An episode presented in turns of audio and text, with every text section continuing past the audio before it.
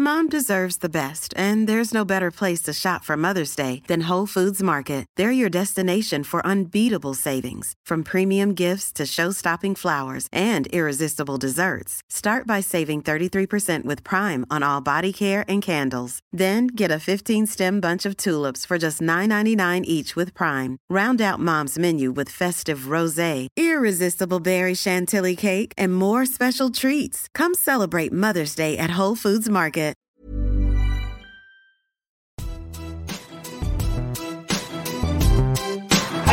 Grain of rice, a, a, grain of rice is going to tip the scale. Just remember that, lad. There's a small bit of a needle there. Now, come on, Mayo, you've got to get Andy Moran into the game.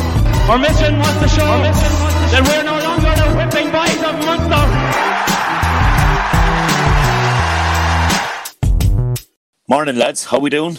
Good, right, Dale. How are you all? It's a lovely day out there today, isn't it? Sorry, Ken. Sorry, Ken. We've all been there, Kate. We've Ken Great day, Hogan to with us, make lads. My, great day to make my championship debut, Dalo. Thanks very much for that. I know, I know, I know. Well, like you, you got the invitation, I suppose, around Wednesday or Thursday, like so. yeah, yeah. And we don't often meet meet, don't- beat, meet you in Thurles, Ken. Uh, um, that's two in a row now, beating you in Thurles in the Yeah. championship. Like, uh, it's it's it's heady times, like for Clare people. you have to take the good with the bad and the rough with the smooth. And uh, yesterday was a, a real eye opener for us all. I think you know. Yeah, yeah, yeah. It certainly was. Can I suppose fall on on the week before as well. I, I, I kind of was delighted. A lot of Clare people were a bit scared with the way Waterford, uh, the Waterford tip match went. You know, but I was kind of delighted in that it put our fellas, I think, on full alert. Like, you know, that that that tip were coming with something new and something different. I think our fellas really were tuned in. Like, Yeah, big time. And you mentioned before in your preview of the match that you know if your forwards fire, um, you have a great chance of winning, and that's the way it transpired as well. The way the way they set up brilliantly. I mean, uh, Sean Tracy's knowledge of the Kiladangan setup, um, I think bore fruition as well. Which which with two meter Peter going in on on, on James Quigley, you know, it was a huge huge fillip for Clare in the fact that Peter Duggan was so effective in there, and then you had you had Shane O'Donnell and and Ian Galvin sniping around the place, and of course, the biggest the biggest uh, dread of all for us was the Tony Kelly situation. Tony, I think, without without playing well, he, he actually played a stormer because he he he just ventured out into the middle of the field. Seamus Kennedy followed him, and it left wide open gaps at the back for for for, for Clare to exploit. yeah, yeah. And it's one of those mornings that we all remember. The four of us, you know, morning after championship. I suppose the only thing you have is you have hope. You have two games, I suppose, and and you, you have to go at it. How are you doing, uh, TJ? You're looking down on everyone there, um, just smirking away, and everything's kosher with you. Early days, Dillo. Good, good, good weekend again. Uh, Limerick won. Uh, Liverpool won. We had an no winner on on the old GGs as well, and we have more to come. And Punchestown coming this week. The sun is shining. Lots of positives. Few injuries, which would be the only thing that'll bring us down. But you would have to say yes. Good position and happy uh, the way things are standing. That's the stuff. Uh, Mr. Landers, we have to thank you uh, publicly now. Larry was kind of on a day's holidays and the show didn't go up very early, like, but uh, Lord Larry, what a what a call. Um, What a call! and you were in Kilkee and all, Mark, and you never caught the Murties for a pint, like. Well, the time I was passing, there was no lights under, and there was no lights under coming home either, I can tell you. Well, But- well the, the second part is down to yourself now. The first part, I wouldn't be open that early in the Wednesday now, like. well, I must say we were treated to a fantastic evening in Kilkee. A good friend of mine, Pat Blake, owned the horse. He was a bit hoarse at that stage. I said, Pat, it's a bit like an All Ireland final week now. I said, the cup is here, the supporters are here. You're showing a rerun on the television, and every time they jumped the fence, the cheers were getting louder and louder. So it was a fantastic uh, call, I must say. And um, but obviously, with the new shiny jacket you had last night in the Sunday game, I'd say you had a few quid on her. But I was talking to a fella yesterday, and he says, whatever you do, say to Dela, he's had a great weekend because he said he spread the gospel in Kerry, day one over the weekend. Then he went to the Limerick, to the academy. They had a big win over the weekend. Then they went on to the Dubs, and he spread the gospel there as well, and they had a win. And then he said, finally, finishing it off, the Pat Fitzgerald and Davy Fitz wrote the gospel in Clare, but Dalo was the man to lift the cup. You finish it off with the accumulator, the four, the four timer over the weekend for Dalo. So I said to myself, you must, you must have went into the pocket to get a new jacket last night for the Sunday game, kid. No, I'll have to thank Stephen O'Gorman and all in uh, Patrick Burke's menswear in Ennis uh, for kitting me up. Um, I'll have to get a black t-shirt off for next week and a pair of jeans and a pair of runners. pair of white runners, I, yeah. I see, and you left the young flea use the gizmo then as well, like. Well, like it's all his idea as far as I'm concerned. Like you know that he, he's, I was great as well. Like you know, he was he was quite happy to have a go at it. So I said, go on, and I suppose you're picking out a couple of bits then that you could add. Hi, you highlight the yeah. Burns there. No, I, I think this is a savage piece of analysis here on Burnsy and uh, and the transition to attack if if if it's possible, you know. So, but I was happy to I, let him. I, do the circles and the lights. like I, I, I, do you know what? No, I was actually waiting for you to say roll it there, Roisin, will you? Jesus, I tell you, my. Uh, anyway, Wesley, well and, done, Wesley. And, I was uh, Wesley was a bit sour at me, I'd say, for giving out about Derek last week about the, the gizmo. Uh, the yeah, iPad, yeah. but uh, no, look. Well, yeah, I see, been... and, and, in fairness, and in fairness to you, you bought the the sub the Kilkee sub aqua uh, board, which as well. I see that in your hand as well. Jeez, I tell you, that board is after seeing a lot of uh, venues this year now. Tis that Landers, that's about your first time staying up to watch the Sunday game. I say in about two years. he was falling, I think, Delo. He was falling. were you falling, Mac? Yeah, yeah, I had a Philly Philly fall last night. Yeah, we didn't get a whole pile of uh, sleep now, and we have to head to Naas now this afternoon. Myself and the farm manager, Mr. Sean Hannity. We're heading yes. off to Naas because we've got a runner. We're taking on the big boys again tonight in Naas, Aidan O'Brien and Joseph and Willie McCreery. So the Inchiquin maid is making her second outing in a maiden tonight. So we're I don't know what I'd be having a few quid not to be honest with you, but I'm just hoping that she could do herself justice. Uh, she ran fierce well in the maiden uh, 13 days ago, and Joseph, I'm under the impression, sold the second horse for significant money during the week. So if we got a few, if we got placed tonight, Delo, you mightn't see me for a couple of weeks, kid. Jesus, I tell you one thing, Ken. joining the guards or joining the bank like I did, like was a bad move. On the like, your man. Oh, like... sure. These entrepreneurs, I tell you, they're unbelievable. is there, is, Ken, we'll start. Um, I suppose we'll start in the Gaelic grounds. I suppose the clash of the All Ireland champions and the National League champions, and like, is there any way of stopping this crowd? Like, is, is like I mean, they're down the three boys that are injured, and the hurler the year goes off carrying a hamstring, and yet they they kind of breeze into a seven points lead after scoring nine points to one. I know they did concede two goals, but they still went away and got the last two points. But is I don't know. I'm beginning to wonder: are they just a bit like the Kilkenny reign? Can they nearly have, yeah. sometimes nearly have you beaten now before you go out? Like, yeah, how many consecutive championship games is that now? They, they have won, I think, eleven or twelve consecutive championship games without defeat. So, um, outstanding game. To tell the truth, lads, I thought the, the hurling was top class. The hits were brilliant. Uh, Gearóid got his customer yellow very early, three or four minutes, but like you had to say that he was tackling savagely. He was hit himself. Uh, you know, he gives it and takes it, uh, but he set down the marker for the for the whole game in the way the game transpired.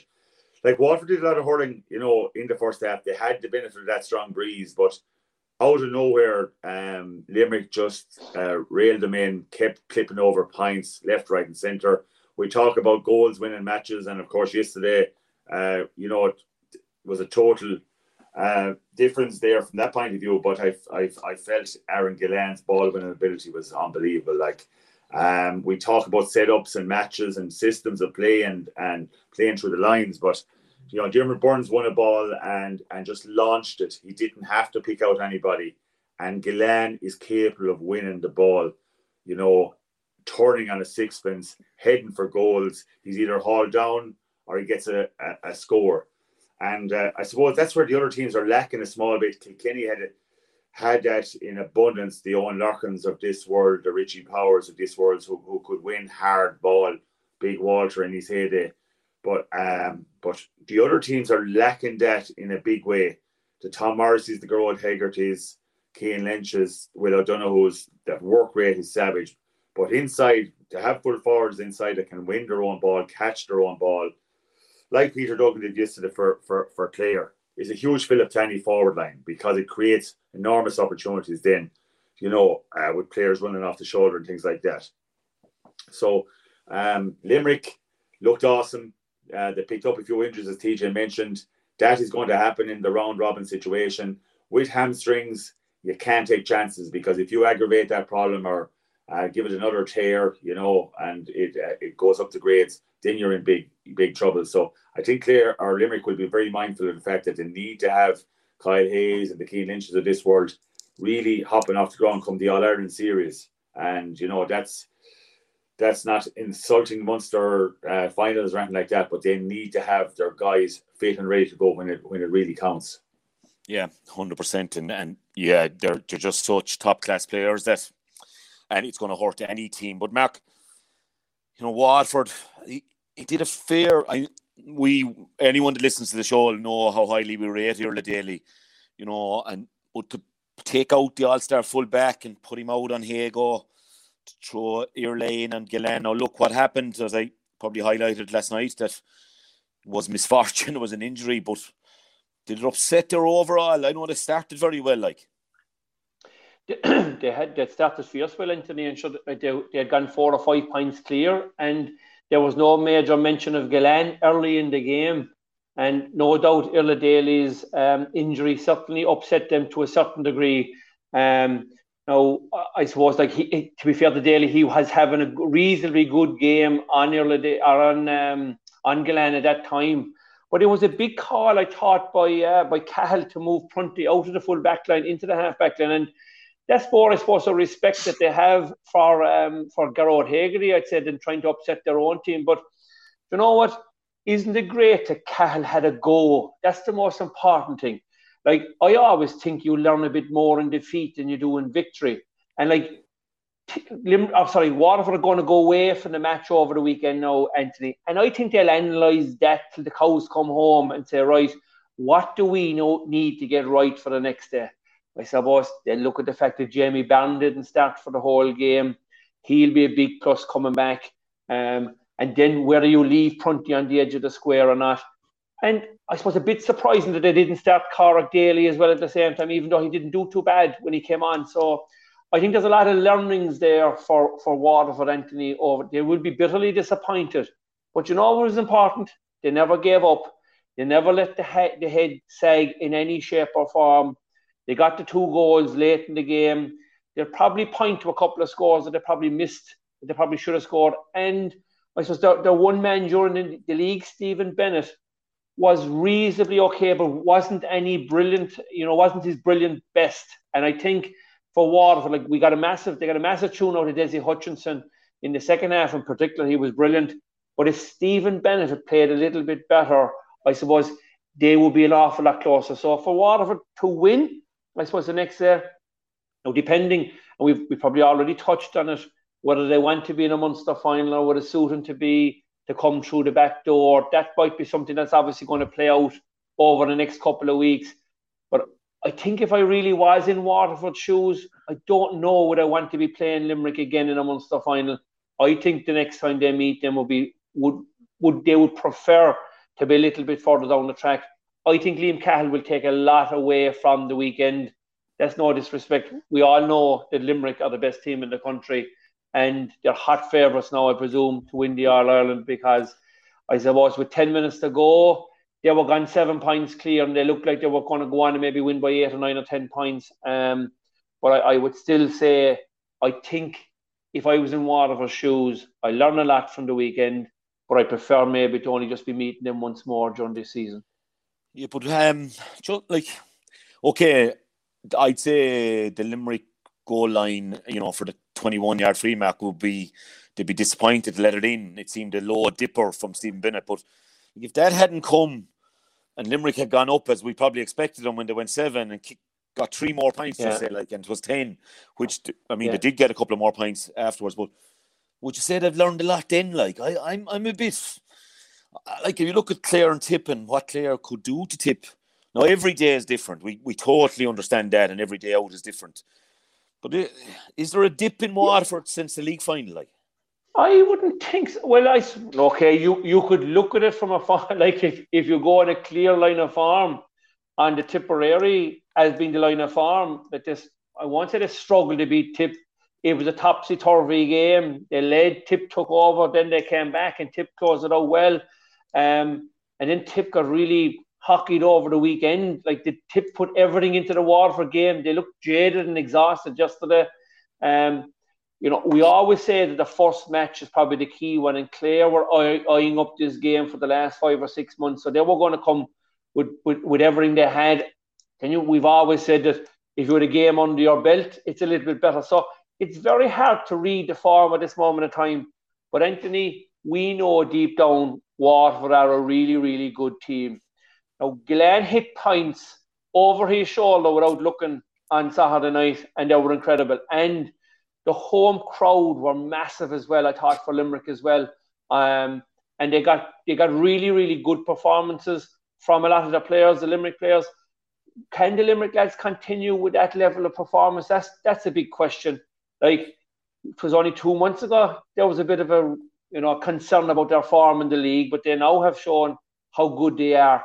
But will they, will they continue to to I suppose to produce that type of performance? And we def- definitely know it's in them. But will there be a lag at some stage? The injuries are going to like Kyle um like Kyle Hayes, I expect might be back, but they mightn't they mightn't chance him the next day. Cian Lynch could be out for three or four weeks. So there's a lot there's a lot of things to play out yet, Anthony. But I, I think from a Waterford perspective, you know, they definitely came thinking they would have a right go. And I felt they did have a they did have a good go off of it. But there's definitely more in Waterford. Like Tadhg Burke is one of their best players. He was quite enough on Saturday night. There's more in him and there's more in Stephen Bennett. And I suppose Ozzy, even though he hadn't been named to start, had a really reasonably good game again. But for for Limerick to be beaten and for Waterford to beat them, they'll need every, Waterford will need every player, Anthony, playing at 100% and getting every rub of the green. But I think that they still have that ability to take down Limerick during the course of this year. Okay, I I probably agree to differ with that one. I will see. I suppose it's time panel. TJ, John John let him out for a few points and all Saturday night. Like you, you're you're you're looking at the overall roadmap now, and you're saying it's in our hands now to pick out. You know, we win the next day. We have a nice and handy one then out, and then it's like might leave off a few. Might ask you to do that as well, TJ. But uh, no, look, it looks it looks kosher for you, like doesn't it? Look, I, I, suppose winning your first two games and, and, and having four points on the board is exactly where you'd want to be. Um, with two weeks to the next game was a perfect time to have, let's say, a, a, a night off for sure. I, I, I, am kind of with Mark on this one, Delo. I, I, I think that you're underestimating Waterford's head. I thought that they did an awful lot right. Um, like Prunty picking up Hego, Iarla Daly picking up Gillane. They sent Calum Lyons after Will O'Donoghue, and he had unbelievable first half. They sent Austin Gleeson to 12 to target Byrnes. So they really went after the hammer, the hammer effect in terms of kind of hurt Limerick. They, they were point down. They were point down, TJ, after playing with the wind at half time. They were, but the couple of things I think they learned from right was the, the, the couple of stats that stick out for me was Limerick had 12 place balls and they scored 12 of them right? Gillane and Byrnes, 100%, right? Uh, Waterford at 14 and they scored 10. Uh, Stephen missed two handy ones, or Stephen and Ozzy missed just before half time, two that just drifted left. And in the start of the second half, they had a 65 and another handy free by his standards. So 10 from 14. So that, that's one small area.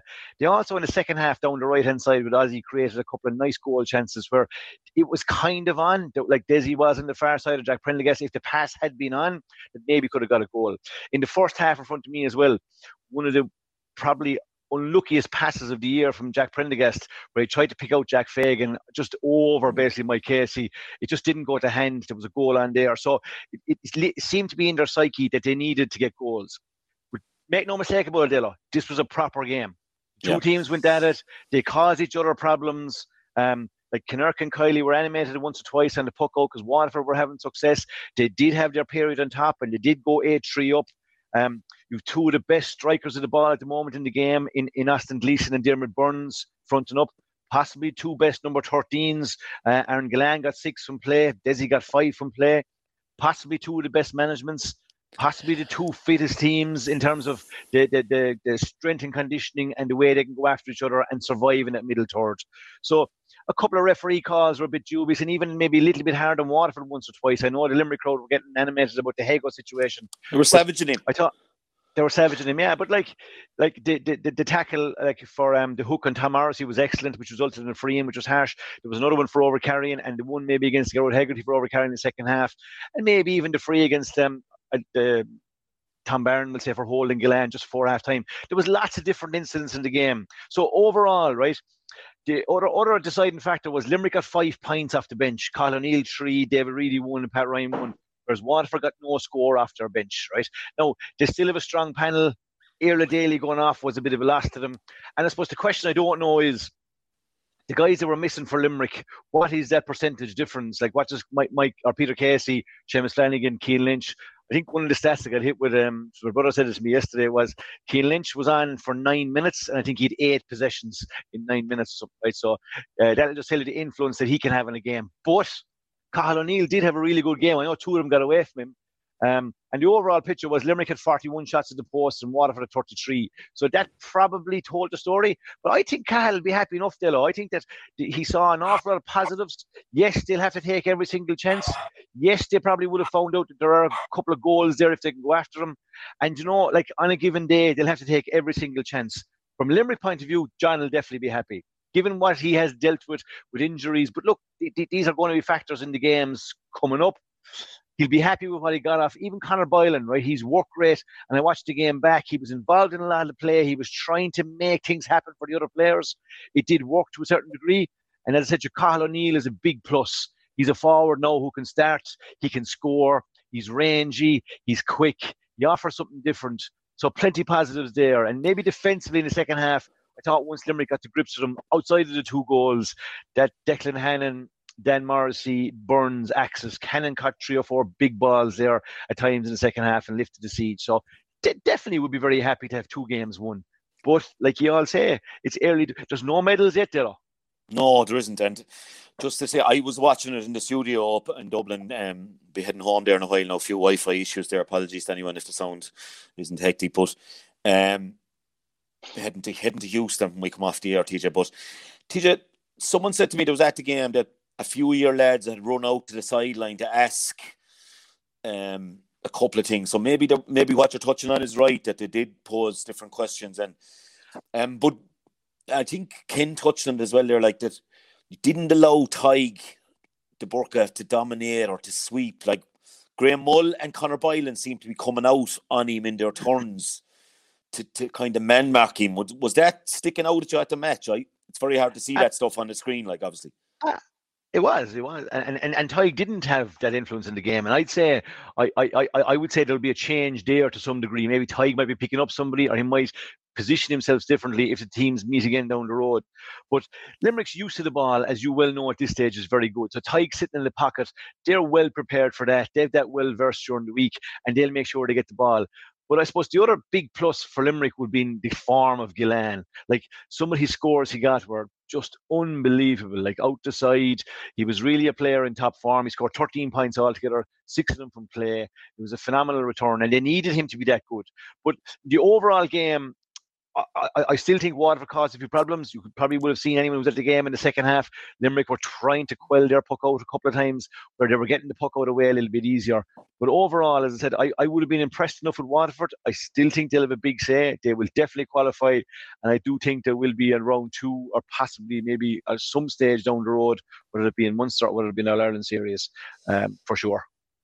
Yeah, and one of the things, Ken, I, I we we did the road shows there, uh, the three of us, you know, and we were in Limerick and in Cork, and um, I probably might have given him it. Diddy Hutchinson is a player we all love, I think, to watch, and and uh, did he finally maybe shake off the the Sean Finn thing a little bit? Uh, did I, I kind of was slagging a bit that he, he was brilliant until he, until he met Sean Finn, but geez, he, he caused him a few, fair few problems on Saturday. Yeah, like I mean, Waterford obviously uh, TJ alluded to the situation of creating goal chances. Now, let's face it, let's call a spade a spade here. Waterford don't like going to Limerick. They don't like travelling to Limerick. There's history there of going to Limerick. So they really had nothing to lose going down uh, the other night. You know, they had huge travelling support with them. Limerick obviously have, you know, Ross's support at this stage, you know, great support, um, hugely successful. So I think Cahill decided this is it now. We'll have a cut off this, and this is why he did those type of matchups because he was preparing maybe for down the line. What are we going to have here? How will things work out here uh, from the perspective of taking these guys on again? Conor Prunty didn't have a happy day against Tipperary on Kehoe. So obviously he gave him a different role with Hegarty. Iarla Daly unfortunately got injured, and Iarla has picked up a couple of injuries as well, which has uh, curtailed his involvement. So I think Waterford will be quite happy with what happened last last weekend. You know, they scored two goals, uh, you know, in the last five, ten minutes. So they know they can create openings there. Sean Finn, an outstanding cornerback. Dessie Hutchinson, the delivery of the ball and the passes, the Jack Prendergast, the creator there. I think they're going along the right lines, Waterford, in the fact that in the Thurleses or the Croke Parks, particularly later on the year, the Jack Prendergast will prosper. Jamie Barron, you mentioned him, will prosper in the open spaces. It's to create the space for Dessie Hutchinson. That's the that's the key thing. No matter how good cornerback you are, as you well know, lads, if you're given that position and with the hands that Dessie has, and Dessie's good in the air for a smaller guy like Shane O'Donnell yesterday, he can win that hard ball as well. But I just think, you know, don't write off Liam Cahill or Mikey Bevans because they they prosper on uh, on being against the odds. You know, the last two Munster finals with Tipperary came back to win two All Irelands. Um, they love that siege mentality. Liam will be putting it up to the Waterford guys, and I think, as you said yourselves, they'll be going back to the drawing board. They'll be discussing matchups. They'll be discussing permutations. But the the key thing here is that Limerick are in the driving seat, right? Um, it's whether Limerick like it or not, it's all for Limerick to lose at a knockout stage, particularly semi-final or final. They're the two huge games for Limerick, so they've got to look down the road. I think it's a fantastic situation for John to be able to allow his players to have a night out on the town, enjoy the crack, because this is a huge journey for this Limerick team in the last three or four years. They're having a savage time, great crack as well, enjoying their hurling, playing with confidence. But I think Waterford will be lurking in the wings. Uh, you mentioned they will qualify for Munster, probably. Uh, whether they can qualify as a second or third team is a big ask. But I think uh, from everybody's point of view, uh, Waterford and Limerick playing in Croke Park or Thurles is a different proposition, to be fair, than playing in the Gaelic grounds last Saturday night, you know, where it was 10 to 1 home support. Yeah. Dylan, um, what was, what was intriguing what was, intriguing during the game is, and, and, I was trying to keep up with it to some degree, was the movement of the forwards. Let's say maybe where was Conor Boylan exactly positioned? What was his role? What was he trying to do in and out? Right? Where was Patrick Curran playing? Dessie was in and out. He was making runs from different places. Um, Jack Fagan's run for that ball, as I said, that, that, that Prendergast gave him, like from wing back, there was a huge amount of movement. The other thing I think that's hugely positive for Limerick at the moment, and he's a player, obviously he's an all-star now, the year just gone, but he doesn't maybe get to the limit that some of the others get, is Donovan. He was unbelievable in the middle of the field. The amount of possessions he have, those two points he got were at a critical time, which gave Limerick that little bit of a kind of a a gap. Like he got one off his left right at the sideline, and then the goalkeeper made a bit of a mistake and he put it back over the bar. That was probably yeah. just gave Pu- Limerick the pushy real from, bit pushy of, from three out to five ahead. Like yeah, that Yeah. was huge. That was huge. And as I said, just see just a huge, huge impact in the game. But yeah, re- really intriguing game. Like what I said, Waterford definitely have the players. I, there was a lot to like about it. But from Limerick's point of view, certainly be happy certainly coped with it, and lots of different things going on, even in the puck outs. And you probably saw a reaction from John on the sideline there when Waterford got a puck out away to Ozzy, and he stuck it over the bar untouched, which he didn't like and stuff. So there was there was plenty of it going on. And to be honest, in the stand, trying to keep up with every move and tactical change, it was as good a game as I had I've been at in a long time now. I'd say in a couple of years. They, they, they really fronted up and went at each other. TJ, what, what um, Sean Stack, the referee, what did he contribute to the game? Did you think? like in fairness to Sean, right, and, and, and I said this at the time, right, it, this thing was so quick and it was so intense in the tackle, right, and I know some people have highlighted it since because when you go in, right, and let's say somebody comes in, what is a free and what is not a free? That's one of the challenges these referees have going forward. And when they put in a hand and the second hand goes in and they pull it out, and I mean the spare hand, it, it, extremely difficult. In fairness, in difficult circumstances, I thought he did as good as he could. Like I'm sure both Waterford and Limerick can pinpoint incidents and say that could have been a free, that wasn't over carrying. There was a couple of iffy throws or whether there were hand passes. But uh, what I will say at the moment, especially in the game just gone, I, I, I just don't know the future of a referee. And I was against maybe two referees before, but I'd say trying to keep up with everything that's going on now at the moment, it was just so quick. Yeah. Even the puck outs yeah. getting away so quick, just really, really hard to keep up with. Yeah, yeah, yeah. No, it, it I, I, I thought in fairness, I, I thought he had a great game, and yeah, I, tell like there, there was a huge amount of like Hegarty was very animated on a good few occasions, and he's a lucky boy. Yeah. He didn't get yellow carded for the first tackle. In yeah, actual he, fact, he, after yeah, the first ten or fifteen seconds, he so could he, he didn't panic, he, and I thought his body language was good at times. I think yeah. to say he had a great game might be a bit maybe over the top. I think if it was if it was maybe some some other referee that we might be hard on, we might be saying that he missed four or five. Like the hook on Tom Morrissey was probably a harsh free to give away. There was a couple of other incidents where it was over carrying, they were questionable. But it, as I said, it's gone very difficult. But overall, yeah, he did contribute, and and, and, and he did have a good day out. But I will say, to be fair to the referees, and I'd be hard on them a lot of times this game is getting more and more difficult to get those calls. The middle third is yeah. mad, especially in this particular one where the two teams fronted up. TJ, we, we need new referees. We need fresh referees. Sean Stack, I think, is a breath of fresh air. I think he knows the game. He understands the game. He's with the players. He's talking to the players. Um, yeah. We're crying out for guys like him. I've seen him before, you know, refereeing. I think he has the pedigree. I think he knows what he's about that was the biggest game so far for him. As you said, you found it hard to keep up with every incident. I think the key thing there is the two sideline officials. They're mic'd up, TJ. They've got to give the call definite free or definite pull or definite yellow to give him that opportunity, uh, to give him a bit of uh, uh, leeway and a bit of fresh air. But as a spectacle, TJ, as well, you were there live for us watching. It was an unbelievable game. You know, the physicality, the, the, the, the, the hits, was, was there was a lot of old fashioned hurling in it as well, which which was great to see as well. We had the mixture of everything. So from that point of view, I was going to say that, Ken. Yeah, I give Sean Stack great kudos there now. I would have yeah. to. The, the, mix was beautiful. Both teams going long at times. Both teams working through the lines. Both teams going short. It, it, it, it had it all. Now. It was as good a game as I said I'd been at in a while. It was a proper game. Yeah, I, I, I first came across him refereeing. Obviously, he's Sean Stack's son, the great Sean Stack, is we'd one of my favourites growing up, back to back leagues, and came across the Cork Tree Row team, obviously. And obviously, he's he's Stack from eight miles out the road as well, TJ. So maybe maybe the Limerick crowd are saying, "Hi, Stack," you know, like there, there's a neighbourly mm. thing there. Obviously, he's done all his refereeing nearly in Dublin, and I would have come across him in Dublin, and I really rate him as a ref. I think he's very fair, which is always what I look for first. Like, you know, I think he's very genuine guy that wants to have, you know, wants it to be yes. a good spectacle. And I think that's, that's, it's not about him. That's, that's sometimes my criticism with some of the refs, it has to be about them. And I think Sean yeah. doesn't, doesn't want to oh. feature at all. Like, unfortunately, you have to blow the whistle every so often, I suppose, yeah. you know, so yeah, yeah. I, I, remember you, you, I remember you, you. You mentioned him, Dale, about two years ago mm. on the podcast here that you were hope you you were we were talking about young referees, and you mentioned Sean Stack as the one fella from Dublin you thought that would actually might make the breakthrough if he got. But Ken is right in what he just said about the the the linesmen being mic'd up plus the umpires.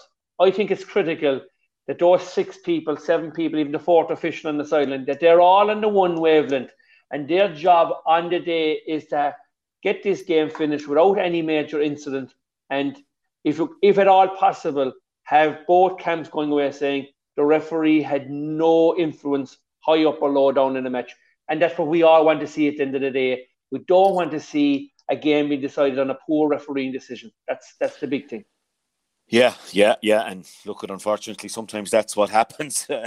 it's so it does, tight it does. in a lot of the games, and you could look at the the Dublin Wexford we look at it in a small while, you know, down to the last puck, maybe, you know, this it's it's fine yeah. lines, isn't it? it? It is, it sure is.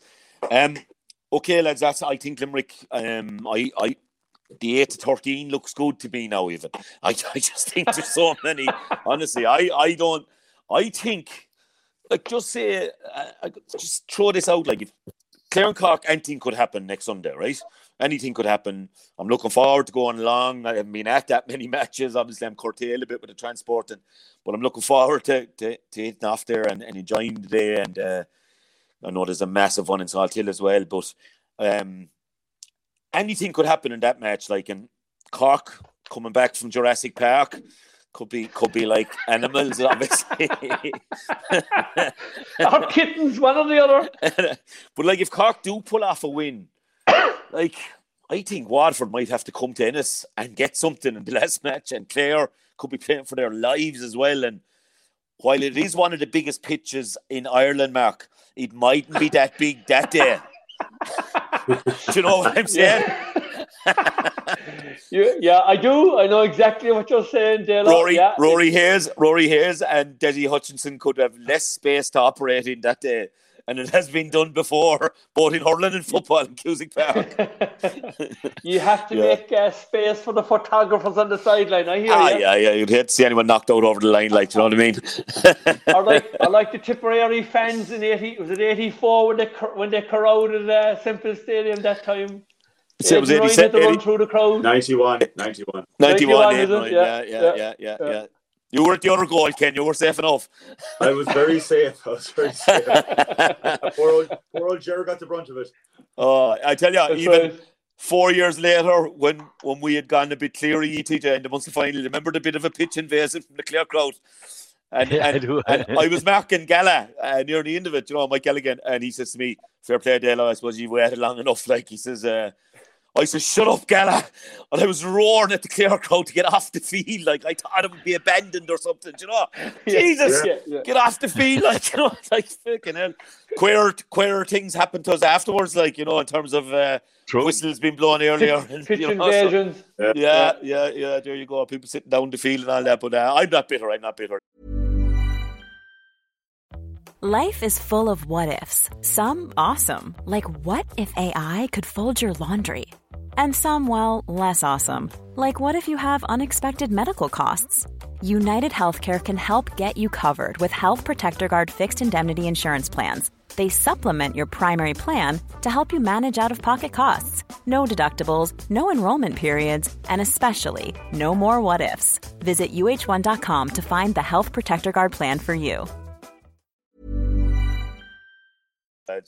So, look, on to yesterday. I mean, look, for me, it was great. I was watching it there with uh, Dessie and Don Logue, I suppose, and Wesley. And um, I do get a bit animated, I suppose, watching the Clare games. I just couldn't believe what was happening. And I don't know if Brian is still living with you, Ken, or whatever, but if he came home last night, he might have been asking you, was there anyone minding me, dead, like, because the two saves he made, like, and the next Great thing, saves. it comes out and there's a clear flare and nowhere, no sign of a tip man, like, you know. So I couldn't believe what was unfolding in front of my eyes. And I'd say poor old Brian definitely couldn't believe it. Yeah, we the bird's eye view, I suppose, of it all. Uh, to tell the truth, Dalo, we were apprehensive from the start. I'd be very aware of Sean Tracy's knowledge of Tipperary hurling and also his knowledge of, of, of the Kiladangan lads.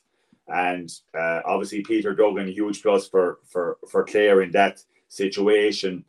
I think a few things were discussed uh, that we've we've harped on, but Peter Duggan's constant winning of the high ball, he was a huge part to play in, the victory. But overall, uh, the strength of the Clare team, we had heard about Clare, I'd heard about Clare, uh, uh, Dalo uh, playing Galway, uh, yeah. you know, a couple of previous weeks, scoring four goals, and uh, Galway were very impressed the way Clare were moving. So so I was well aware of the fact that Clare were going to come, you know, with something big yesterday. They had a point to prove. They were in hard luck last year against us. There was that little bit of controversy about the, that penalty that was given last year. I think Brendan Bugler played a stormer there. It was a bit like James Woodlock in the 16 All Ireland with Tip and Kilkenny. Brendan made a, you know, a simple remark. I'm very surprised at the appointment of this referee. And all those little things count in, in, in these uh, different situations. So from that perspective, Tip came with savage intensity against Waterford, huge aggression. Noel McGrath was absolutely unbelievable. Had the chances maybe to get at least a draw. Uh, but yesterday, you know, we got caught at tartar really because Clare dominated us from start to finish. We knew like the Clare were going to come up on the give Tipperary the puck outs. I mean, that was Clare had huge success against Limerick in the National League, as you remember, in that drawing game where it was a low scoring game. They just gave the puck out to the full back line and crowded the, the middle third, particularly down the own 45.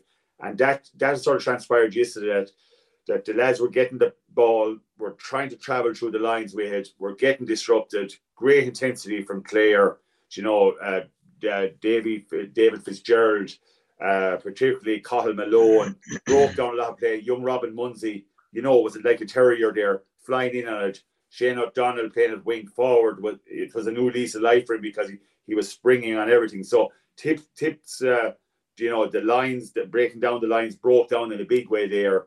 Anything that went long then that dominated on. So from that perspective, though, Tony Kelly, he's off the ball work yesterday rather than he's on the ball work was a huge factor in the, in the win because he played out around the middle of the field. He floated everywhere. Wherever the ball was going, he went the opposite side, which meant it opened huge alleys down the Tipperary defence. And uh, like when you see a four versus two uh, situation for one of the goals, uh, there was actually four forwards uh, against two backs. And then when the ball was saved, when it came back out, the forwards were actually inside the back. So it was soul destroying, I suppose, from the point of view of Tip that the balls were saved and hit back into the net. I think that's a bigger kick in the teeth than the actual direct goal being scored.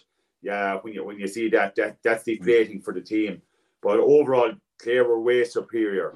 I think we got three points from Clay lads from our forward line. Three points from Clay. We had a strong breeze, which was a really considerable breeze in the second half. We didn't score for 20 minutes. We scored two goals. We scored no point. Um, you know, we have a few of the guys were just off form. And uh, I think overall it was a really flat display from Tipperary. Colin, you, you, know, you have to give him some leeway. He's after coming in at the deep end, Colm Bonnar's management team, because of the fact of they've had to blood new players. And those players did very well below in Waterford. But yesterday, we, you know, we, we, we, we got caught, I suppose, in the headlights in a situation that Clare's running game, uh, their off the shoulder game, they, they mixed up their game and their direct ball paid dividends on down on Peter Duggan and Ian Galvin profited from that as well in a big way in the fact they had made space for him as well. So we were we were really in a in a in a tough situation at half time. Uh, Dan McCormack was pulled at half time. You know, I was only looking before you came in, lads, and it was nearly like a bet. I was looking at tip team that's on the wall there.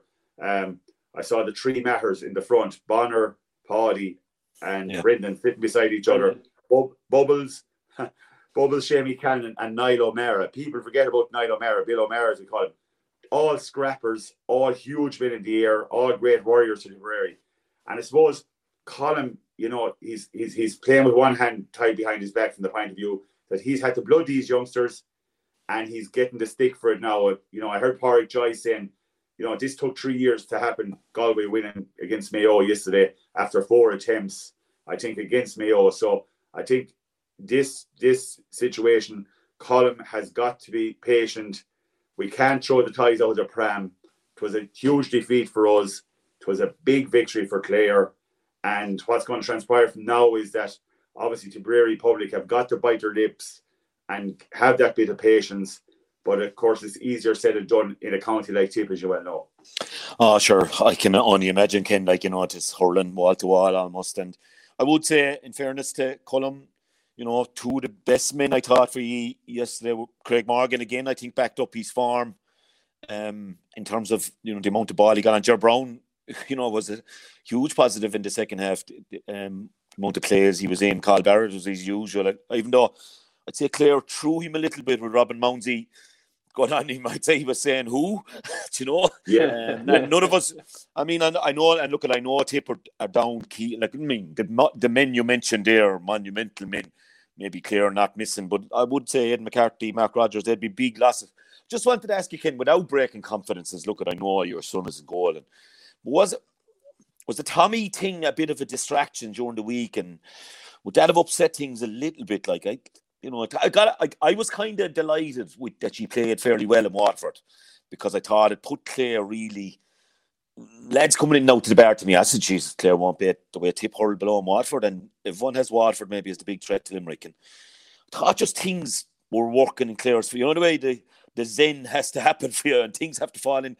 And like I, I you know the regard I have for Tommy, sure I wouldn't, you know, mm. wouldn't when I was on couple, yeah. couple of bits of contact with him late in the week, you know, just keep telling him keep the chin up and get your appeals in there, kid. And um, but would that have be, been a factor? Do you think in the overall flatness? I, am sure. I'm sure it is because like Tommy, obviously, the continuity from the previous management, right, of of Liam Sheedy's management. So he's the only one. And it took a huge amount of persuasion because that management went and then Colin came in. So Colin then had to build a management team. And I think there was a lot of work done in the background because Tommy, you know, is such a genuine man. He's given so much to Tipperary, coach minor 21 and senior All Ireland winning teams. And I know better than anyone, you know, a coach with me with the 21 team. So I know what Tommy gives to it. And Tommy's a very quiet disposition, but on the field in training, he gives of his all of his body, he gives of his mental strength to, to relay it to the players, to transfer to the players. And he's done a huge amount of work with this new group coming in uh, uh, with a new management. So I think it's soul destroying for Tommy to be in the situation he's in because, like, if anything, uh, I'd have been always with you know when Tommy as a player and Tommy as as a coach, you'll be saying Tommy, you know, I suppose assert yourself even stronger, be stronger, be a stronger personality because you're you're such a savage uh, ability to coach people and manage people. So I think this is a huge kick in the teeth for Tommy uh, at the moment, being under the cosh and probably in that situation being on the undecided yesterday, he was subdued compared to the, the normal Tommy that can travel around because you don't want to inflict the wrath of going on the pitch again and someone's pointing a finger at you or coming off the pitch or something like that. So um, every little element, as you well know, lads, it's all made up of little elements, and every little element counts in that situation. But it was a muted Tipperary performance. Uh, we can't get away from that. That aggression factor was never there yesterday. Uh, we didn't we didn't come up to the pitch of the game. Um, everything that we tried didn't work. We created opportunities, we didn't finish them from the very start. So mm. from that perspective, it was just one of those days, lads. And we've all had them. You mentioned that, Dalo, yourself. We've all had those days. But we cannot just uh, despair at this stage. We have two big games left in the championship. Tip and Limerick is always a local derby in the Gaelic grounds. Tip will have to be really chomping at the bit in the next two weeks. There's no time to feel sorry for us. The way the round robin works, lads, it's the hurt. You know, the rugby guys that clap each other off the pitch. You know, the soccer guys to get ready for the next game and and with the round robin, uh, tip at least of two weeks to recover, to revive themselves. The same as Cork of two weeks to revive themselves next Sunday against Clare. So I think Tip will just have to have a bit of soul searching in that dressing room. We're going down to the lines then in the Gaelic grounds, but we must throw off the shackles, you know, and you know the bonners of this world that we haven't seen. We saw him for 20 minutes. We didn't see him yesterday. The Paddy Cadells of this world that we haven't seen obviously John McGrath's injury is a huge blow, but we've got to just gel together, uh, work harder than ever, and throw the kitchen sink at, at, at, at Limerick and the Gaelic grounds. Basically, that's what we have to do. The, the, very same as we did against Waterford. And, and you know, we matched Waterford puck for puck uh, for the majority of that game. Yeah, yeah. Uh, it's still to play for. I will. Uh, people wouldn't be fancying your chances, I suppose, Ken with the with the score difference and going to play Limerick, obviously. But Limerick, yeah, you just have to drive on. That's that's the reality. Mark, um, you would you be? I don't know what way you'd felt about Clare's performance. Obviously, you probably just you have to worry about yourselves, I suppose, if you.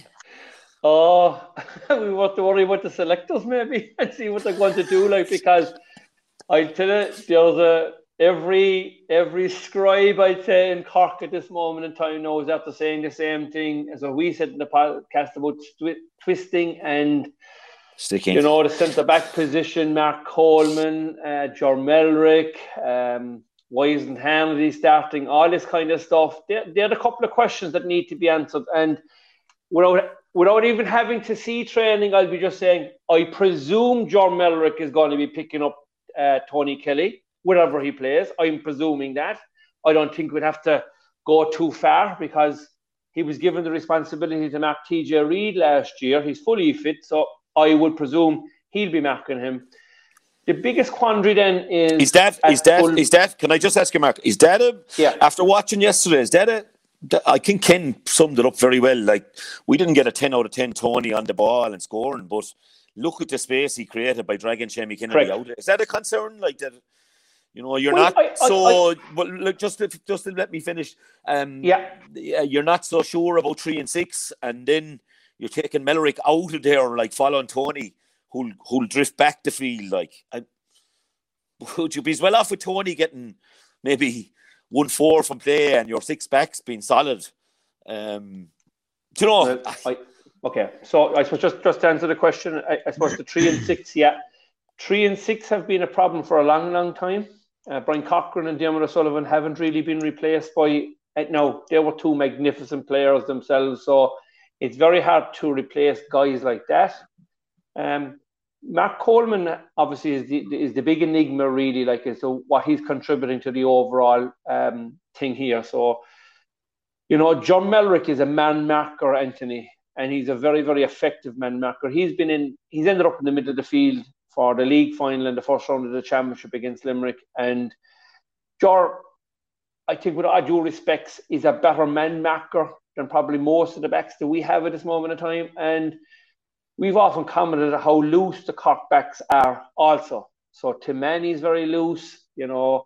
Um, the only other person who's capable of marking somebody like Tony Kelly would be Sean O'Donoghue, and I don't think that Cork are going to bring him out of the full backline to mark him. So, it, you know, in essence, what you're, you were asking me, are we better off to concede 1 4 from play for Tony Kelly? Absolutely not, because if Tony Kelly gets 1 4 from play, every other Clare player will think that they're Christy Ring, I suppose, really, because he will ignite Who, the Clare team. Who's that? That's what who's he'll that? do. He'll who's that? What, who's Ring? that? Yeah. Yeah. yeah, did you hear it? I thought you missed it for a second. So, in other words, I think an awful lot of your players will go two feet taller if Tony Kelly scores one four from play. So okay. to me, Cork need to shut down Tony Kelly and shut him down quick and don't give the team any oxygen whatsoever from the get go because if they will get it, they, they, I think they will warm to the task the same as they did yesterday. So that's the first thing. The second question is who's going to start full back. I'm really, really hoping that Darrow Leary will be fit to play against Tip this Wednesday night in the under 20 game. And I certainly hope that he'll be allowed to play in the match, is the big thing, because he could do the championship match under his belt. And if he's an option, then I think it's either him or Rob Downey will play full back to Mark Duggan. That's the big call. After Duggan's performance yesterday now, he'll need to be marked by somebody with a bit of size. Other than that, then the John Conlon factor, because he was magnificent yesterday. Oh, are you going to pay? Are you going to pay young Barrett on John Conlon, or do you put in the, the warrior for the last ten years on this cock forward, like Seamie Harnedy, restore him to his best position, centre forward, and lads stop playing around messing with the puck outs start to drive a few balls down on top of Seamie Harnedy, and you have your runners then coming in in the front and in the behind for the breaking ball. Harnedy is our number one ball winner. I can't understand in the league final playing wing forward, hit hardly any ball whatsoever during the course of the game, and then taking off five or ten minutes in the second half. Doesn't make any sense to me. It looks like the selectors are trying to move him on. If you ask me, I'm I'm shocked at that to be honest with us. But when you get new management in, they kind of sometimes feel the young players have to be blooded. I'm always of the view, blood the young fellas when they prove they're good enough to take the jersey from the men before them. And I don't think there's any, like Kieran Joyce has proved it. Darrow O'Leary was proven, but he, I think he had a broken bone in his foot, and they played him against Kilkenny in the league semi-final. That's turned out now to be proof positive that he had a broken bone in his foot, but he seems to be back fully training, which would be a big plus, I think, for Cork.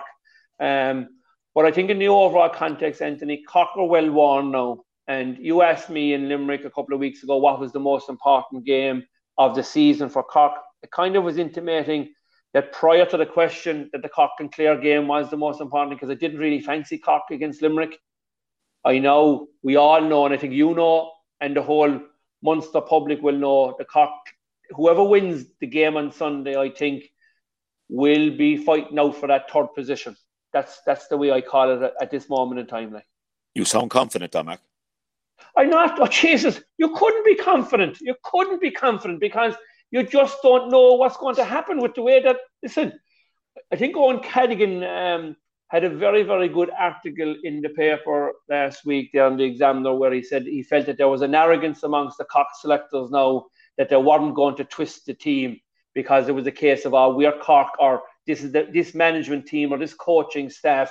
This is what we are. We know our players best. I think 99% of the public in Cork want changes made, and it'll be brave management now, Dela. Brave management now need to step up and make a couple of changes to try and get us over the line. on Sunday. Yeah, um, I don't know if we've lost um, Ken. I know he has to go, and we, we were delayed starting. So if, if he's gone, um, I anything. TJ, Clare, would the bother going to tour? What what did you think of Clare? I, I don't know Cork. We've had a good spiel about Cork there now, like so.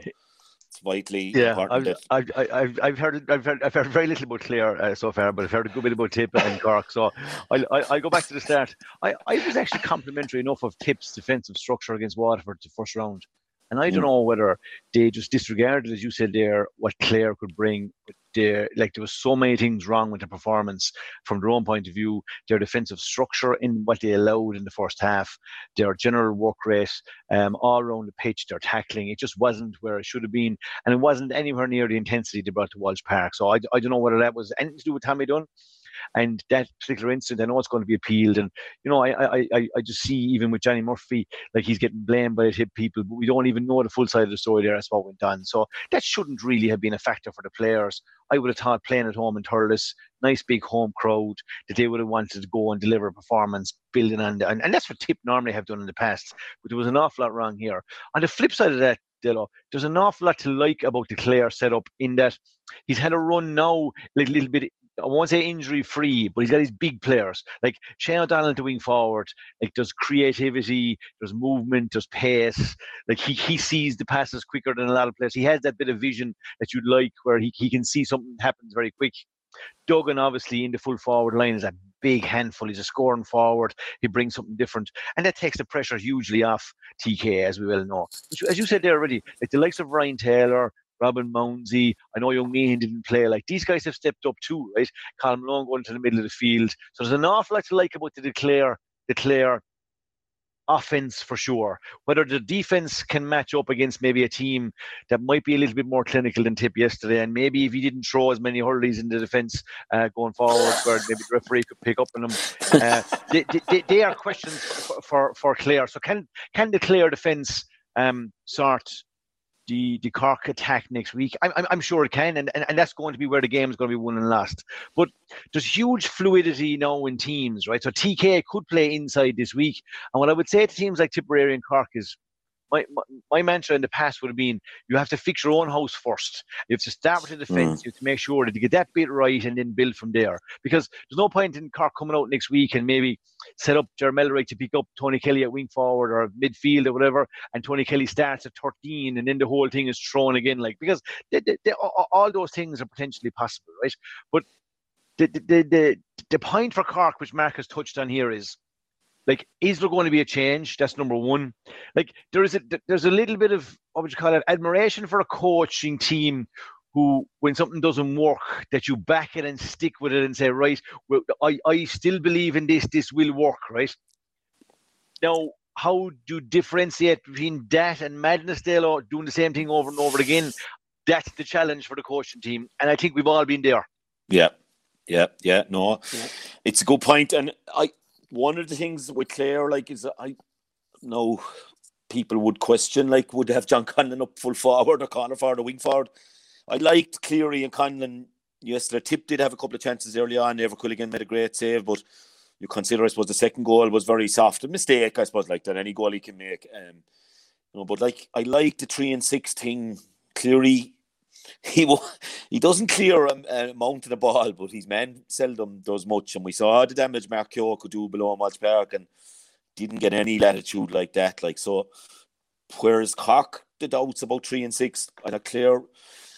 No, every day is different, but I thought they answered a good bit of that, and there's no doubt about it. Paul Flanagan and and Rory Hayes had great games as well. Like so, yeah, Dave McInerney's best championship game in a long, long time. Mm. Whether it was just well. tip, we're just tip way off it, and maybe we got a false sense ah, of the previous week. They were. They were definitely way off it. That, like you see their tackle count, and said even the scoring from play, it was just off whatever it was. Now maybe like sometimes you put that down to the opposition to say they weren't left to it, and like they got pulled and dragged a lot of place to half back line for tip, and Clare had overloads time and time again in that runners. And as I said, Shane O'Donnell is a line breaker, whether it is with his vision or his pace or his just ability to see that pass, and he's definitely making it. Like he's not tied up inside in the full forward end, Delo, so he is a ball player. Like I think for for Brian to have all those players available to him is definitely a big plus for Clare. Yeah, the puck outs. We highlighted the puck outs a bit last night, and you know, I just felt Clare were a bit one dimensional now. I did, and I do think as well, like you're 13 up at half time. You're saying ever let it down the field, like, and Dougie coming out from full forward to try and contest. But a lot of it came yeah. back at them. I think you'll have to look at Limerick maybe in Waterford and have to try and change up the puck out a bit for next week, Mark, because one, yeah. we all, I know you've said it, let it down on Harnedy at 11, and yeah, you, that, but you can't be too predictable either, can you? And I thought Clare were a little bit too predictable in the second half. Yeah, but like, I, I would say, look, there's a huge amount of theory going into the game, and I think Limerick are magnificent now, right? They're, they're like, they're back, they're, they're the same level now as what Kilkenny were when they were going for the five in a row. And I'd actually go as far as to say they might even be a little bit better than Kilkenny, I would suspect. Um, it would be just a fantastic matchup if you could go back and have that Kilkenny team and the current Limerick team. And it's great the way they, they use the ball, fantastic. And because they have the best players. And when you have the best players, it's very easy to, I suppose, have a game plan and execute a game plan when you have the very, very best fellas available. But when you don't have the best fellas, then, Anthony, you've got to make up with work rate, determination, attitude, all those you know very good traits that an awful lot of our hurlers in this country have. So yeah, but Mark, I don't know. The, like yeah. the piece, the, the, the piece. I, I know what you're saying about theory, right? But like what Dale was saying there about puck outs, right? You can't just go along and belt 12 or 13 puck outs long, right? And not be winning only one or two of them because that'll eventually come and hurt you, right? So you have to have some sort of a structure around it that there is potential for movement within the game. I think that's what Limerick do really, really well. So if you can go short and you have the players to ping one or two balls, and Waterford did it as well through that middle third, great. The option to go along every now and again where you have a ball winner, but you can't keep doing something. You can't keep going short if they're breaking down. And I even see something on, on, on Twitter during the week there that, that guy Sean Flynn, who, did great stats on mm. puck outs. That basically, when you win short, is did you win them in the in, in in the opposition half? Like so, again, interesting reading, right? So Yes. I, I know we're saying about we don't want a huge amount of theory, but at the same time, you have to play to your own team strengths. And if that is that you that going short works better for you, well then that's what you have to do. If you can win your puck outs long, then that's what you have to do. In Cork's situation, if you keep going along with puck outs and you're not winning them, well then the boys have to go short. I would, that's, I would, that's a different story. I know that. If it, uh, it's, yeah. it's trying to merge those two plans and have the fluidity within a half to say, right. right. this isn't working, we need to change it up quick. And that's where your on field leaders and that's where your all around knowledge and your video analysis the week or two up to the game, where you're showing the opposition this is what they're good at, these are their stats, they're really good at this, and then they change it. And this is how we counteract it. That's what's in the but, game today, whether we like it or whether we but, don't. And okay, I, am going to and this one point, right? Yeah. There's a lot of club teams now trying to play the ball short, and they don't have the players to do it. So mm. the key thing is, whatever system you come up with, you have to be happy that your players can execute, can that, that, that, system. They can execute the plan exactly. So the last thing I think that the Cork want to, to see happening, particularly the public, and look, I know the players and the management won't care what the public will will look at, but if you go to the cornerback who comes across to the fullback, who goes out to the other cornerback and back, back to, to, the, goalie, keeper, and then launches it, I tell you now, TJ, collect the P45 before you leave Thurles next Saturday or next Sunday. If that's going to, if we, now you you have a very good racing friend here that you went down to meet Henry de Bramhead with last Thursday, and I happened to meet him on Saturday because there was an under six blitz football blitz down in Killa, and he said to me, Mark, I never thought I'd see the day where I wouldn't want to go to see Cork playing. But he said I came out of Thurles after the league final, and I promised myself I'd never go and see them again. It was such a disgusting performance. And he didn't go to the Limerick game, I'm led to believe. But if he saw the Limerick game live, he'd have been tearing down to the selectors and telling them, lads, for God's sake, this is a game of hurling. Would you get on with it and, and give the forwards a bit of a chance down below? Because if you're to win any game, the forwards will do the scoring, but they can't do the scoring, TG, if they haven't got the ball. The defenders don't need to have the ball back over and back the field, trying to make themselves look good and say, I got 45 possessions today but I didn't come forward three yards. Stop the lights, will you? Come on. let's, let, let, let, let, let's just say the three of us are in, in the Cork management team this week and we're going to play in Clare, right? So we're not privy to how training has been going and how players are playing, right? So I suppose the big question that they, those guys have is you sit down, and this is the reality: is is do they stick or twist, right, with what they believe? They believed at the start of the season that Mark Coleman was going to do a job for the team the way they want to play at six. Now, changing that now is a big call. So, like, they, are either backing themselves, right, and they're going to try to prove the rest of us wrong to say this can work, which it can, right, or else they change. So that's the big call from this week. But I think they have to ago, change. I think they have to change to I, a certain there's extent. No doubt, like. There's no doubt they have to change. Like three three years ago, John Meyler had left Mark Ellis off the team, off that panel. He was in this. He was up in the terrace, and a week later he was centre back and Cork won. Now that's a bit dramatic, I would have to say. Mm. I think there's a couple of tweaks that could be done. I think Mark Coleman out to the wing, either Rob Downey goes full back or Darrell O'Leary comes full back. Um, Tim O'Mahony, his positioning, do you move him to the forwards or not? There's a couple of those key questions, TJ. For sure. And if they if they get them right, now I, I do believe if the three of us sat down, we'd come to a conclusion about what would be the best starting 15. It would probably take me, us a while. Could, could, but we'd get there. We'd get there. And we'd have a good chance I of winning. Say there's a strong possibility, Marco, that TK will be positioned at number 11 on Sunday just to test whatever you come up with early doors to see are you really buying into that? Are you going man marking? So that's the big question again is what you do then. So now are you throwing plan B out of the way and you're going to plan C? So that's the fluidity within teams. But you as your manager of your team have to back your system to say, look, the opposition are going to try different things, but we have to back what we're doing. And if those management teams back Mark Coleman again, it's because they believe that this will work. Yeah, yeah, yeah, yeah. yeah. Um, look, it's going to be interesting. I'm really looking forward to going to it. I hope the Cork crowd don't give up altogether and come to Thurles We'll have a good bit of crack outside the old Greyhound track beforehand and old maybe bottle cider. And uh, I know, Mark, I, I think he'll be back and there's no fear. I, I, I think, I think um, it's very close last year between the teams. Patrick Collins made a great save from TK and I, I expect it to be as close again. To be honest, I, I, I think it's going to be down to. I know if I'm, but if I'm a Cork player now, I'm I'm loving this like because Clare come out and beat Tip eight points, and I, I, I think it's right up Cork's alley. But at the same time, I understand that you just would have concerns.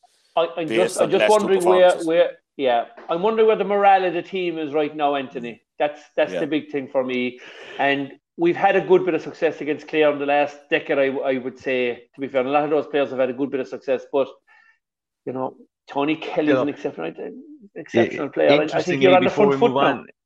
Before we move on from it, the, the bookies make Cork reasonably strong favourites. Yeah, what are they, four okay. to seven or something? It's gas, isn't it? Yeah, just, yeah, just, uh, yeah. How much you've seen? So, anyway. let's um, we we we'll have a look at Leinster. Um, obviously, Les, there much to be said about Kilkenny two thirty four scoring and Galway three thirty seven. Like it's just, I don't know where we're going with that. Like it's just, uh, I suppose we talked a bit about it last night, and um, you know, it's not easy. But look, um, solutions. We might get a chance someday to have a good. Myself and Don Law get a bit of a chance last night. Yes, I, I know we got plenty jib on Twitter afterwards that um, there wasn't any coverage really of the John McDonagh down long, like you know. So I, I understand that as well, and I know when you're on the Sunday game, as the time constraints are incredible. Like you just. But tell me, Anthony, is, is is there any thought going into having a, a hurling Sunday game and a football Sunday game, and you can watch it behind the red button, whichever one you want to watch, like because there's yeah. just too many games to be covered now, and. Mm the, the boys in the Christy Ring and the Joe McDonagh, they're dead right because the lack of respect shown, the lack of TV coverage of those two sports is critical. And if you're playing in the lower leagues and the lower championships, you do want some of that media attention. And for me, it is coming. It's coming close now that you have to have a hurling TV show and a G and, and a football TV show. For me, like. Yeah, well, TJ has been banging that drum there for a while, and I look at I like I'm kind of honoured to be on the Sunday game. You know, I mean, I mean, they took me back after I left them after two years and went off to coach the Dubs, and took me back, and I really enjoyed it. It's, I suppose you're not a player, you're not a mentor. It's nice to be involved. You know, even what we do here, we love doing it because we get a chance to express our views and that. But yeah, the time constraints are and and rights and all that is an issue, and I, hopefully it could be ironed out. I know rights are, I think, oh God, I, I won't go bluffing now, but I think they're up, they're due to be renegotiated or whatever. So hopefully the GAA would see this as a way to, to promote the game and give it more time. Yeah, it's important. The other thing that's madness, Dalo, is this this Sunday, two big hurling games on, and they're both on at two o'clock on Sunday. I I don't know who's making bonkers. those decisions, but bonkers. Mm. Of course, you have massive amount of football games really kicking off now as well, and uh, yeah, but, but, the hurling fraternity. But that's that's that's more to the point that the hurling should be on at two different times, even a Saturday yeah, night game. Yeah, yeah, I would love to be going to hurling Saturday even. It would suit everybody. Yeah. Um, I know, yeah, I know. Sure, look, but anyway, um, hopefully we, we might actually dedicate maybe even a midweek show the three of us and get a couple of guests on and talk about where where the future is. I know we're up against the clock today, and that's my fault. Well, not really my fault. I don't know. I thought I had perfect Wi-Fi here in the hotel, but anyway, um, still your fault, hello. I know it's still my fault ultimately. Lads, you don't listen to me too often, the two of you know. I know you're better at the horsey game than I am, and, and you're good with the tips and, and that kind of thing. And but like you, you were told the three in Leinster would be the Dubs and Galway and Kilkenny, but you just don't listen to me. Like, did you go along with me in that, TJ? I certainly did, Dalo. okay, okay. um, good game, different type of game, I suppose. It hadn't the intensity of the later game Saturday, but a great win for Dublin. Um, Wexford, you'd be pulling your hair out a bit if you're a Wexford supporter, like with that long the puck out. You would. And yet they nearly pulled it off again, like as if Liam Ryan had taken on this shot, they'd be coming away with another draw. And they missed the penalty, I suppose, and, and Conor McDonald's one was amazing. It didn't go. It was a great goals. goal chance, wasn't it? Yeah, it was, should have been like, yeah. They've had two penalties on both games, and like Marcus struck both of them well. Like one went over and one was well saved. And I mean, they're critical. Like when TK got the penalty yesterday, there was only one result, and I mean, they, they, they are huge. The couple of frees for Wexford as well that they missed, and when Chin came on, then he nailed them. And I, I, very I little, know, very little support up front for Rory O'Connor. Now you'd have to say it. Very little, very little. Yeah, yeah, yeah. yeah he was outstanding. Uh, like he was, he was. I, I, I just think that as I said it was a huge game. Like um, the power is with Dublin now in terms of trying. Like if if if, if they can. Uh, beat the other two and to get to six points, I suppose like Wexford will be looking for maybe a big big win over Kilkenny or else Kilkenny, yeah. Probably to beat Kilkenny uh, and, and see where that takes them. But yeah, he they'll be disappointed. Like to get so close again in the finish. Dublin were kind of they kind of kept pushing that four and five point, and the wind was a factor, and they got ahead. But look, you highlighted it last time. Like that whole strategy now about the restarts, puck outs, your offensive plan and your defensive plan and how much theory you go into, Mark, that is part and parcel of the modern game. And it's mm. trying to mix that with the right players, the right brand of play that suits you, having your players playing really well within the system and giving them the freedom within that. So it's a combination of all of them. And like I said before, the reason that the Mikey Bevans and the Paul Kinnerks are where they are, and the reason that we are where we are, are aligned. Yeah, yeah. I don't know. I, I, I, I, I, I, all I will, I, I will say, right? Okay, just back to you on that now, right? I don't really know how the three of us would fit into the current system when two of us would want to get the ball in the hand and maybe lamp it down into a corner forward as fast I didn't, as possible, right? I've never said that now. If you're including me with you on that on that line of things. so you're telling me you would want to be getting the ball half back and you want to be flicking it back to Frank Lohan and then getting him to strike the ball down the field or striking it back to, to, to Brian Lohan, is it? Back to Fitty. I don't think so. Dale. Back to Fitty. Back to Fitty. Back to yeah, Fitty. Yeah, yeah. Like any any many any man that goes over to Seanie McMahon and tells him, Seanie, step aside there, my friend, I'll take this free now, right? Because the All Ireland is on the line. I don't I I'll tell you this much. If you were a player in the current Cork camp, I'd say you'd be saying, Listen now, Donal O'Grady and your great knowledge on game plans. I'll be lamping a few of them down to Hoggy there full forward. And it's his problem if he's not willing to run or get out from behind Mike Casey and get into freedom because there was a lot of that now last week with a couple of forwards not making any runs at all. So I'd say Sean O'Donoghue and Tim O'Mahony would be fairly happy with the forwards last week when they looked up and there was nobody running. So there's a couple of things to be done. But um, anyway, saying all that, going back to Dublin, Dalo, I picked um, I picked Wexford to get through because of the home crowd, and they nearly got there in the end. But for me, why Lee Chin didn't start is a big question for me because I thought he got his half an hour under his belt the previous week. This was the key game for Wexford to win. For them to qualify, they ultimately needed to win this game. And unfortunately, they've come up short. And he had a magnificent game, Lee Chin, when he came on, and he dragged them back into the dragged them back into the game. So I, I was a bit surprised that he wasn't starting he's gone there, Marco. He must have either got sick of listening to us or or else he got sick of I, I don't know, maybe talking about it. But it, it, it was I like Lee Chin. He, he played no league time, and as I said he, he wasn't he hasn't been involved at all. And you would have thought, I even thought Mark when the team was named that he that he would have started because he did have an influence the last day when he came on, and again, big time. He had a huge influence yeah. coming on. But just you know, there's, there's probably that in between systems and plans as well for Wexford and maybe coming out of the, the, the post Davy Fitz era and stuff. Just I don't know. It just can I'd say a little bit disappointed. It was such a key game. I thought the Chin would actually start it. And he nearly he nearly rescued the game for them because he scored six or seven points in the in, in the second half. And if he'd been on from the start, he probably would have scored most of the frees. There was a couple of frees missed and stuff for that. So but they've, they have a bit of head scratching because they had a very, very good league, but now they've only got one point and they've used up their two matches at home. So they're going to find it very, very difficult to qualify down there. They, will be looking for other teams to do them favours to qualify. Yeah, he's he, he, he's he's gone again there.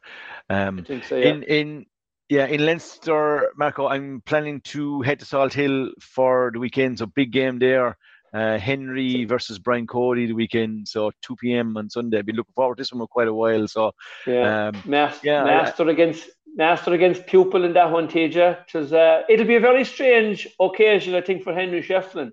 It won't be anything strange for for Cody because he's used to taking on the biggest and the best of them along the way. But I suppose for me, Shefflin being at home, I think a young manager carries that verve that he wants to win. He'd be a bit like the young bull and the old bull.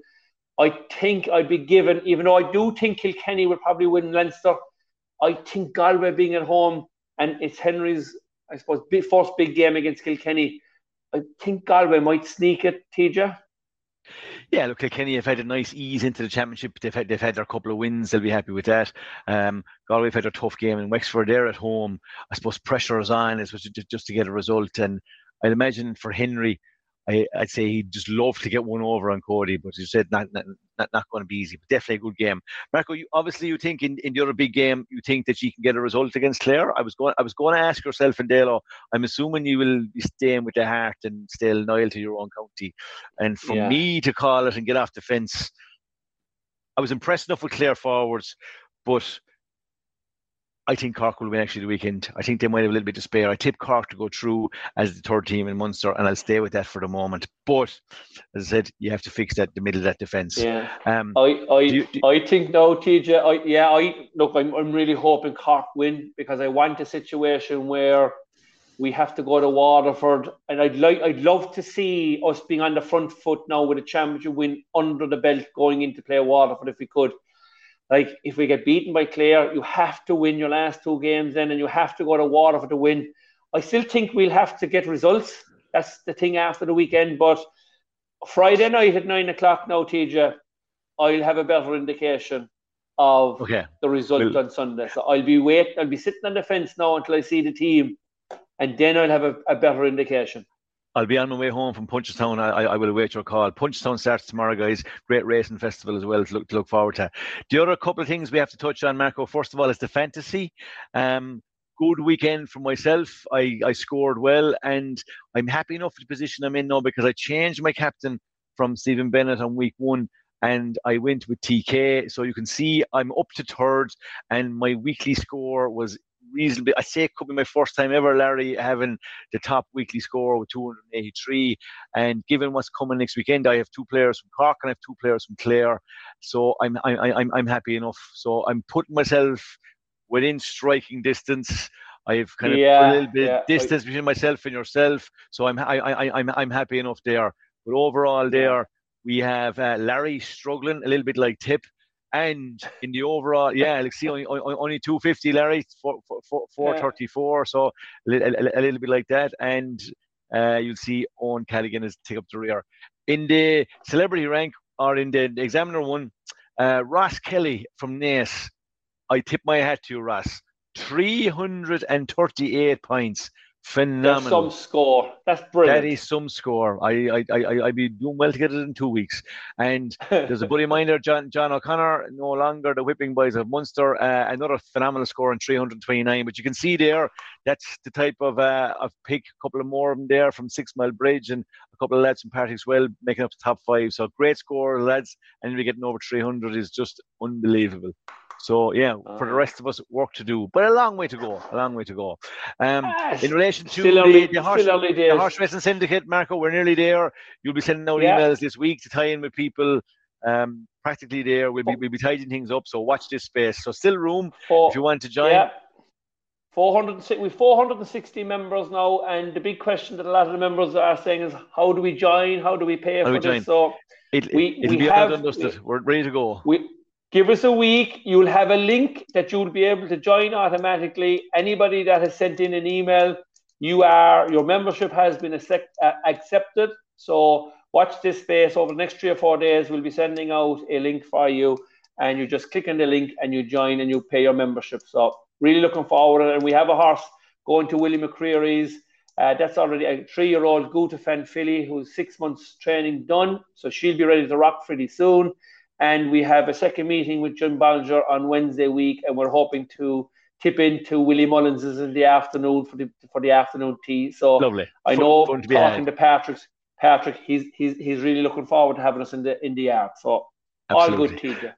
All good. And I had the great pleasure of meeting the great Honeysuckle and the great Rachel Blackmore uh, last Friday. So down in Henry's, great day out. So yeah, so watch this space for more. But that's it, guys, for the week. Yeah, Dalo, unfortunately, whether it is him, his Wi-Fi, or maybe he didn't want to get excited about Clare. So lots to look forward to. Two big games coming the weekend from myself and Marco. Over and out.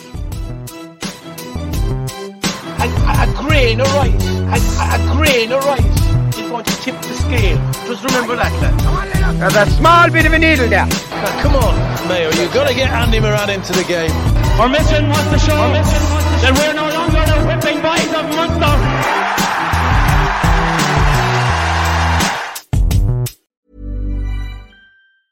Mom deserves the best, and there's no better place to shop for Mother's Day than Whole Foods Market. They're your destination for unbeatable savings, from premium gifts to show-stopping flowers and irresistible desserts. Start by saving 33% with Prime on all body care and candles. Then get a 15-stem bunch of tulips for just $9.99 each with Prime. Round out Mom's menu with festive rosé, irresistible berry chantilly cake, and more special treats. Come celebrate Mother's Day at Whole Foods Market.